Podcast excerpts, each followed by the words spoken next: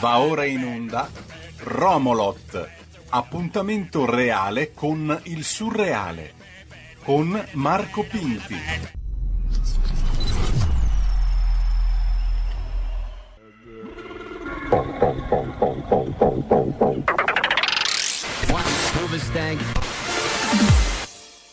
Bebe che buena, bebe che buena, bebe che buena. Bebe che buena, bebe che buena, bebe che buena.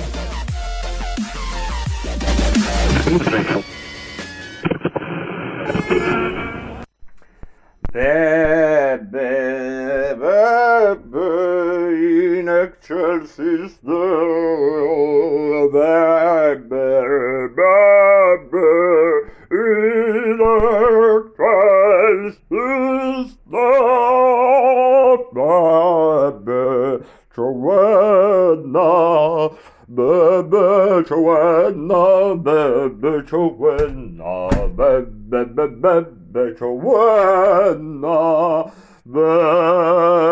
bebe. Benvenuti, benvenuti, benvenuti. Sì, sì, è una trasmissione radiofonica. Fermi tutti, questa è una trasmissione radiofonica. Al- Alzate le braccia. No, se siete alla guida, no, non alzatele, non alzate. Tenete sul volante, 10 e 20. Se siete a casa, alzate le braccia, se potete, fate quello che volete. Trasmissione, trasmissione vera, autorizzata.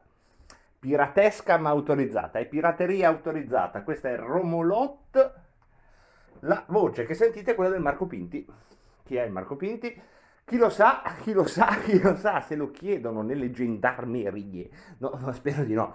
Comunque, comunque, comunque il Marco Pinti, beh, secondo una ricostruzione semplicistica sarei io, al netto di tutti coloro che albergano in me. E questa trasmissione è Romulot, una trasmissione in cui vi raccontiamo delle storie che riguardano evi- inevitabilmente il sottoscritto, perché in forma di flusso di coscienza la cosa buona di Romulot è che non si sa più o meno che cosa si dirà finché non lo si dice. Partiamo con un eh, topos, vi piace? Con un topo, no, con un topos, con un luogo comune. No, come con un luogo comune? Partiamo con una liturgia, oh Gesù, la Chiesa. No, partiamo con una cosa che facciamo sempre a Romolot, cioè raccontare i piccoli movimenti di uno che sta per uscire di casa. Adesso, mentre stavo parlando, gli ultimi 10 secondi, ho messo la scarpa destra. Adesso faccio, mm, abbiamo i lacci. Allora, insegniamo intanto Romolot per, chi non, per i bambini o per chi non sa ancora allacciarsi le scarpe. Allora, prendete il destro, lo fate passare. È più facile farlo, eh? Se ci pensi è difficile allacciarsi le scarpe e spiegare. Si crea un'asola, poi dopo si fa tutto un altro discorso. Sarà che io me la allaccio veramente in maniera approssimativa. Da sempre, rimpiangendo le buone vecchie scarpe con lo strappotto. Quelle sì, che avevano cambiato la vita di molti, eccola qua, altro giro, questo molti era perché stavo tirando i lacci dell'altra scarpa, il gas l'ho chiuso mentre cantavo Bebe Giovanna, eccoci qua, controlliamo, comunque non si sa mai, abbiamo controllato tutto a posto, poi dobbiamo prendere le chiavi perché anche qui abbiamo quelle porte create dal demonio, per cui si chiudono dietro di te quando esci. Proprio, ne abbiamo già parlato, è una delle grandi piaghe dell'Occidente. Io credo ci sia dietro un disegno globale della lobby dei ferramenta. C'è un accordo tra quelli che fanno le porte così, avete capito quali, no? Quelle che se non esci con le chiavi di casa ti chiudi automaticamente fuori, bel problema. Secondo me c'è un accordo tra la lobby dei ferramenta e la lobby dei costruttori delle porte. Sono messi d'accordo e dicono voi fate delle porte dove il tizio, il besugo, prima o poi si chiude fuori, inevitabilmente. Perché succede, ovviamente succede. Cosa fa il tizio, il besugo che si è chiuso fuori? Che brutta roba, eh?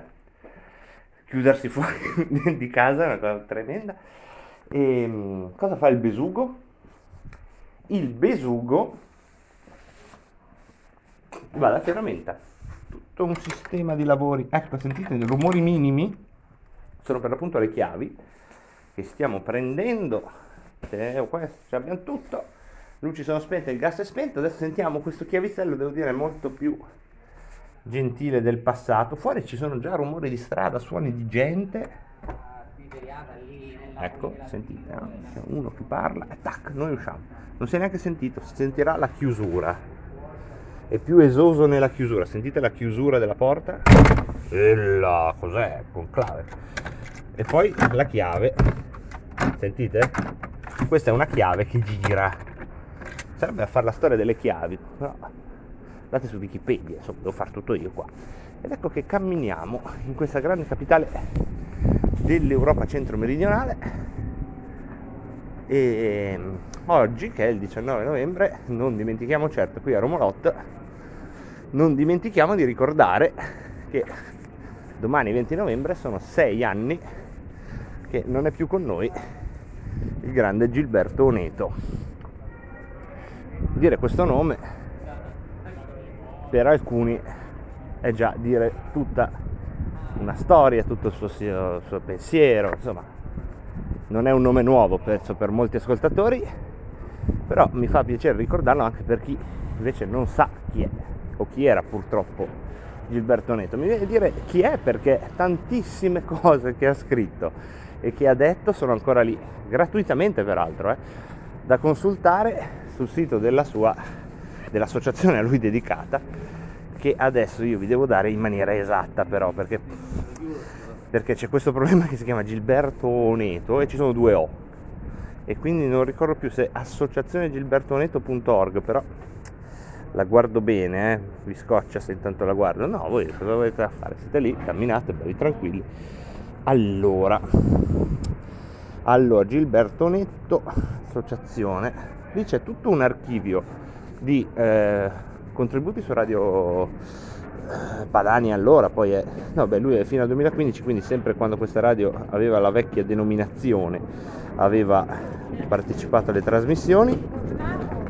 Associazione gilbertooneto.org riconoscerete anche tante voci insomma del presente e del passato di questa emittente nella sua precedente versione e lì trovate tutto eh? associazione gilbertooneto.org trovate tutto l'archivio delle trasmissioni radio tutta, tutto scannerizzato tutto l'archivio di quella pubblicazione che fa parte di quella stagione diciamo chiamiamolo del leghismo in senso ampio che si chiamavano i quaderni padani, trovate editoriali, trovate eh, anche i riferimenti per farvi arrivare la sua vasta bibliografia. Cosa si può dire di Gilberto Neto per chi non ne sa niente? Un riassuntone. Il riassuntone potrebbe essere, guardate, l'etichetta, quella che davano tutti, intanto stiamo camminando, eh. l'etichetta, quella veloce, è l'intellettuale indipendentista che insomma, ha animato la Lega nel periodo diciamo, di maggiore effervescenza indipendentista e che poi è stata una coscienza critica sul tema negli anni in cui questa vocazione del movimento è andata a cedere il passo ad altre parole d'ordine, che è un processo molto più lungo rispetto a quello che stiamo vivendo oggi. Eh. Stiamo parlando ancora del 2000, insomma, quando la Lega era saldamente a guida Bossi, già allora c'era da parte di Gilberto Neto, da parte di una porzione del mondo leghista, la critica sull'abbandono di alcune parole d'ordine che insomma Gilberto non avrebbe faticato credo a definire utopistiche ma con serietà, cioè non utopistiche come un sinonimo di inutile o evanescente, utopistico nel senso di avere uno, un orizzonte lungo a cui guardare e una chiave di lettura che poi è quella che secondo me almeno a me è più utile forse anche a voi che ci ascoltate è utile ancora oggi no? perché ovviamente questo spazio non, non c'è né lo spazio in questo spazio non c'è lo spazio per fare la retrospettiva Gilberto Neto forse non serve neanche ma nello spirito di Romolotto ve lo racconto un po' io cioè che cosa c'è di utile e di, di saggio nel pensare una patria impensabile? Perché evidentemente no? Stiamo uscendo dal normale dibattito politico e con Gilberto Neto entravamo in un nation building, come lo chiamava lui, con tanti esempi, eh, anche qui, dalla Catalogna ai Baschi. Ecco, che cosa, che cosa però, al di là della politica, dove ognuno ha le sue idee, non sto qua a farvi le prediche, è una radio così specializzata sul tema che ognuno giustamente ha tutti gli strumenti per filarsela. Quello che secondo me resta è una rilettura critica, radicalmente critica, di tutto ciò che ci viene dato come sacro e assodato. Perché capite che, insomma, se tu metti una mina ideale lì, dove ci sono le fondamenta dei simboli, no? dove c'è uno Stato-nazione con la sua epopea, con i suoi simboli. Ecco, se tu la metti lì e fai saltare quella, quel velo, tutto ciò che c'è sotto emerge nella sua realtà, che molto spesso è una realtà cruda, ruvida, non diciamo non particolarmente edificante. No, sorrido perché mentre lo dico sto attraversando in questa capitale del centro-sud Europa un tratto di strada diciamo, disseminato di pulizia.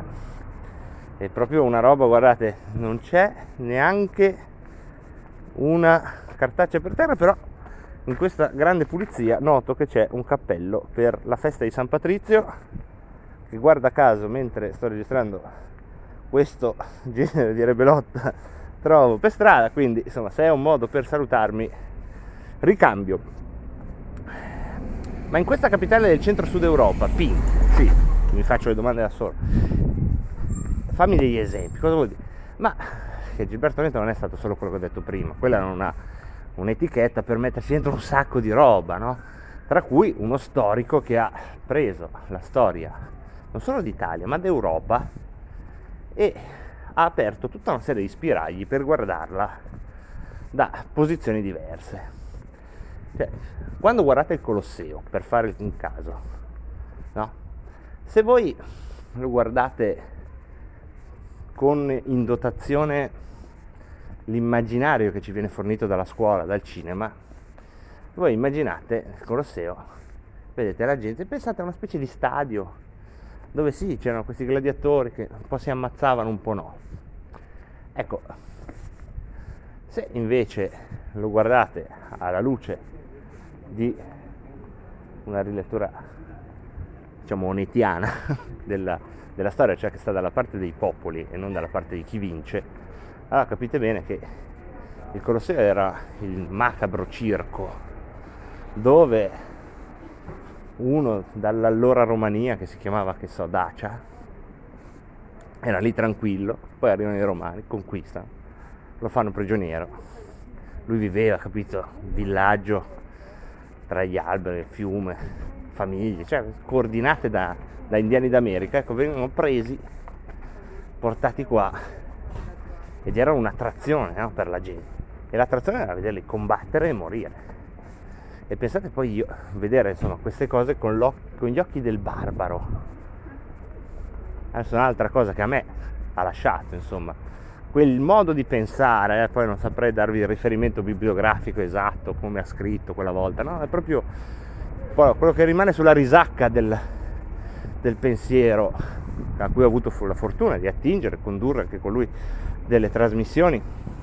È quella roba lì, no? Vedere i grandi monumenti, soprattutto romani, ma della classicità, con gli occhi del barbaro o che l'hanno portato qui prigioniero oppure che ci è arrivato per mille ragioni, però insomma con quegli occhi lì e dire su cosa era costruita tutta questa roba che ci lascia col fiato sospeso, che viene decantata da poeti, da Alberto Angelo negli speciali, era costruita da cosa? Se non nella parte imperiale, ovviamente da un flusso continuo di schiavi che per ragioni umanitarie forse venivano importati dal resto del mondo e che arrivavano in questa metropoli dove venivano impiegati per fare quello che ovviamente i patrizi non, non avevano alcun desiderio di fare. Ecco. E andando anche a tempi più recenti, beh, restando su questo ad esempio cambia radicalmente come guardi la colonna traiana, no? Prima uno guardava la colonna traiana, guardavi i legionari, questa idea di forza, di compattezza, di potenza, di organizzazione, no? Bella anche. Cioè, comunque, pensate alla testuggine, stati geniali, eh? Organizzatissimi, avevamo capito che le guerre si sarebbero vinte non nella battaglia, ma nella capacità di creare la strada fino alla battaglia. Poi la battaglia puoi anche perdere, infatti con Annibale ne perdono un sacco, ma con le strade e con un sistema organizzativo, Annibale aveva sempre meno uomini, loro riuscivano a rimetterne lì un altro esercito. Quindi geniale, eh? tutto ciò non è una, un giudizio, però la guardi, la colonna traiana, anziché essere insomma il, l'apoteosi di una vittoria, eh, ci vedi tutto quello che c'è ma è nascosto, cioè dal punto di vista di quelli che sono stati invasi. Ecco, quello, se la, la storia la raccontassero i Daci, perché era la Dacia allora, allora forse, forse la, la, vedi tutta, ecco, non è che non voglio mettermi qua a farvi le, le prediche, le morali, cosa me ne frega di fare le, prediche, tutti vaccinati, ormai grandi vaccinati, ormai è cambiato anche senso questa frase, però insomma vedi tutto più tondo, ecco, vedi tu, tutto è in 3D, se guardi la storia anche da quella prospettiva lì. E poi vabbè, restando in zona colonna traiana, no? come sapete lì in questa grande capitale del centro Europa c'è sia Palazzo Venezia su cui sorvoliamo e il cosiddetto altare della patria che è diventato poi il, la celebrazione della vittoria della prima guerra mondiale e su questo uno dei suoi ultimi libri il guerrone racconta bene molte cose che sono incontestabili, cioè, eh, però che vengono insabbiate da, da, tutto quello che sappiamo. Ad esempio che il 24 maggio il Piave mormorava, calmo e placido, al passaggio dei primi fanti, però i primi fanti che passavano sul Piave il 24 maggio del 1915 non andavano a fare contro il nemico una barriera, che sarebbe una cosa difensiva, andavano a invadere l'Austria-Ungheria. Poi uno dice sì, ma andavano a invaderla perché Trento, Trieste, va bene, ma anche lì andatelo a vedere nel guerrone, non è insomma uno scenario alla Signore degli Anelli dove a Trento, a Trieste eh, c'era una terribile, gli orchi schiavizzavano i poveri la povera maggioranza italiana, c'era una realtà molto cosmopolita, modernissima e in qualche modo che insomma aveva da dire anche oggi, eh, perché c'erano più nazioni, più etnie che cercavano di convivere a livello istituzionale al punto che De Gasperi era parlamentare, il Parlamento austro-ungarico, insomma, no? De Gasperi. Cioè, chi voleva l'annessione all'Italia nell'Austro-Ungheria veniva eletto, andava in Parlamento e lo diceva democraticamente. Queste cose qui che possono io lo so, lo sento questo brusio, ma è il brusio di, questi, di quest'epoca. Quelli che devono sempre giudicare, devono sempre... Ecco, invece no, con Gilberto il bello era pensare, avere la libertà di pensare in maniera veramente libera, veramente inedita, eretica, a volte ruvida. Ecco, questa libertà in qualche modo spero, almeno dei pezzi di averla conservata per quanto di me diceva che sono un democristiano, anche se in realtà diceva la frase esatta per darvi senso anche della sottigliezza della persona era Pinti non fare il democristiano che non lo sei. Era molto sottile, apprezzava molto la mia mail perché era lombarda ed è ancora una mail dove c'è una chiara impronta lombarda e che vi lascio, che come sapete è ilmarco.pinti.gmail.com L'ho sempre ricordato in questi anni, sono contento di averlo fatto anche in questa puntata di Romolotto.